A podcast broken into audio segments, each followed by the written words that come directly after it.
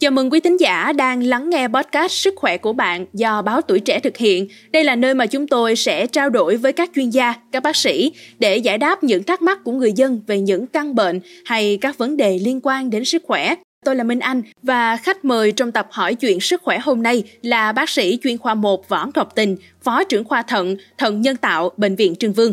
Xin chào bác sĩ ạ. À. Tết là dịp nhiều người nghỉ ngơi thư giãn sau một năm làm việc và học tập và Tết cũng là dịp để chúng ta tham gia những bữa tiệc tùng liên miên. Vì thế không thể tránh khỏi việc dùng những đồ uống có cồn hay những thức ăn chứa nhiều dầu mỡ, đặc biệt là đối với những bệnh nhân suy thận và điều này thì hoàn toàn không tốt cho sức khỏe. Bác sĩ có thể cho biết là đối với các bệnh nhân suy thận thì cần có những lưu ý chuyện ăn uống ra sao để có một cái Tết an toàn và trọn vẹn không ạ? À? Thông thường thì vào các dịp lễ Tết thì cái lượng bệnh nhân mà phải vào lọc máu cấp cứu tại khoa thận thận nhân tạo của bệnh viện Trương Vương thông thường nó sẽ tăng đột biến. À, thì có một số lưu ý để à, bà con mà có bệnh thận à, có một cái Tết mà an toàn và trọn vẹn. Thì đối với những bà con mà mình à, có bệnh thận thì nên lưu ý cái chế độ ăn trong dịp lễ Tết. Mình nên hạn chế bia rượu, à, sử dụng những cái loại thực phẩm mà tránh các loại trái cây, những cái loại à, bánh, mứt và đặc biệt là những cái loại tinh bột có trong nếp ví dụ như là bánh tét bánh chưng à, và hạn chế sử dụng các loại thực phẩm có cồn. Việc nữa là đối với những bệnh nhân lọc máu thì chúng ta cần chú ý là hạn chế tăng cái cân nặng cũng như là mình à, hạn chế uống quá nhiều nước. À, lưu ý cái việc là chúng ta phải đi lọc máu định kỳ cho đúng. Thì trong suốt cái dịp lễ và tết thì khoa thận thận nhân tạo vẫn bố trí những cái ca lọc máu đầy đủ cũng như là cái nhân viên y tế à, à, trực xuyên suốt trong dịp lễ để bảo đảm cho bà con à, bệnh thận có một cái à, Tết an toàn và trọn vẹn. Dạ vâng, như bác sĩ đã nói là thời gian lễ Tết thì số bệnh nhân nhập viện thường tăng đột biến. Vậy thì những nguyên nhân nào khiến cho số bệnh nhân nhập viện trong giai đoạn Tết lại tăng thưa bác sĩ? Thông thường trong giai đoạn lễ Tết thì bệnh nhân nhập viện do một số cái lý do như là à, việc do là mình ăn Tết thành ra mình à, thoải mái trong cái vấn đề ăn uống nên sẽ dẫn đến cái vấn đề là tăng cân à, không kiểm soát được cân nặng cũng như là mình ăn một số loại thức ăn mà nó có ảnh hưởng tới cái bệnh thận của mình. À, ví dụ như là à, những cái loại trái cây bánh mứt có độ ngọt cũng như là có nồng độ kali cao thì nó sẽ gây ra những cái tình trạng ảnh hưởng trực tiếp tới à, cái tình trạng bệnh thận và bệnh nhân phải vào viện để cấp cứu hoặc là để lọc máu trong dịp Tết thì có những bệnh nhân ở xa bắt buộc phải lọc máu thường xuyên, nhưng do Tết thì họ muốn trở về quay quần bên gia đình nên việc lọc máu không thể diễn ra đều đặn. Việc ngưng lọc máu như vậy thì có gây nguy hiểm gì không? Và trong trường hợp đó thì người bệnh cần xử lý ra sao? Xin bác sĩ hãy cho lời khuyên về vấn đề này.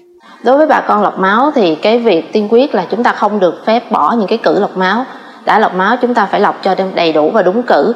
À, do đó là nếu bà con mình về quê thì nếu mà ở nơi cái nơi mình về á, có cái đơn vị lọc máu thì chúng ta nên liên lạc tới cái đơn vị đó để bảo đảm cái lịch lọc máu chu kỳ của mình và trong cái quá trình à, lễ tết thì chúng ta phải ăn uống kiên cử để giữ cho cái cân nặng và cái uh, uh, tình trạng bệnh thận của mình ổn định Bác sĩ có thể cho biết những sai lầm nào trong ăn uống khiến cho bệnh thận ngày càng nặng thêm không ạ? À, những sai lầm mà trong ăn uống của bệnh nhân thận khiến cho tình trạng bệnh của họ nặng lên đó là thứ nhất là họ ăn uống không có kiểm soát. Những cái vấn đề như là à, họ nhập một cái lượng đạm quá nhiều à, sử dụng cái lượng đạm thực vật cũng giống như là ăn những cái nội tạng làm cho một số chất trong ờ, cơ thể nó tăng.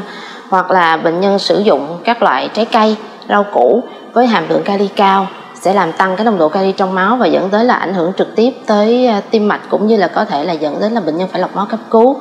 Thứ ba là bệnh nhân sử dụng uống nước quá nhiều và khi tình trạng bệnh thận tiến triển thì cái lượng nước tiểu bệnh nhân đã không còn bao nhiêu nữa nên cái lượng nước nhập vào như vậy sẽ làm cho bệnh nhân có một tình trạng quá tải và dẫn đến là sẽ có nhiều biến chứng.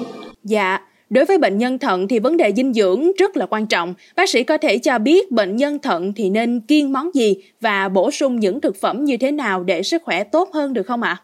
Đối với bệnh nhân chưa lọc máu thì chúng ta nên hạn chế cái lượng đạm à, lượng đạm à, động vật mình ăn vào mỗi ngày chỉ khoảng từ 100 đến 150 gram thôi. À, và hạn chế các loại thực phẩm mà có chứa nhiều phosphor ví dụ như là nội tạng động vật à, lòng rồi à, các loại à, sữa mà cao năng lượng.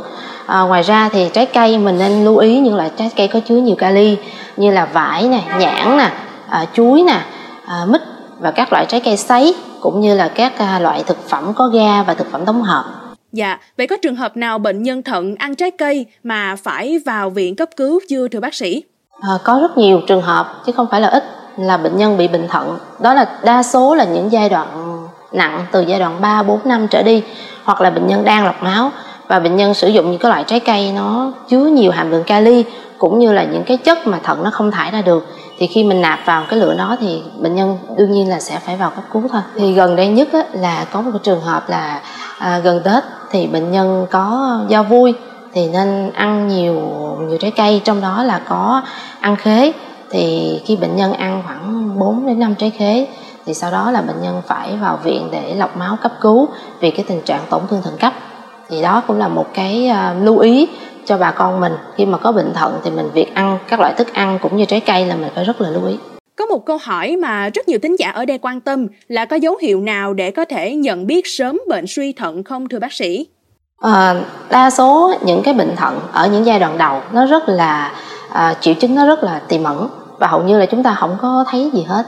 Và đa số những trường hợp đó mình sẽ phát hiện thông qua những cái đi khám sức khỏe định kỳ đi khám khám tổng quát. À, và khi mà đã đã bước qua giai đoạn 3, 4 hoặc 5 bắt đầu nó mới biểu hiện ra triệu chứng. Thì những triệu chứng có thể là bệnh nhân thấy đơn giản chỉ là à, ăn uống khó tiêu hoặc là cảm thấy là buồn nôn hoặc là tay chân mình nó hơi sưng sưng phù phù. À, hoặc là mình thấy là à, đi tiểu nước tiểu nó lạ lạ nó có bọt hoặc là nó có thay đổi cái độ trong của nước tiểu. Thì đó đến những dấu hiệu đó thì bà con mình nên đi khám định kỳ và đi xét nghiệm tổng quát để mình phát hiện sớm cái bệnh thận.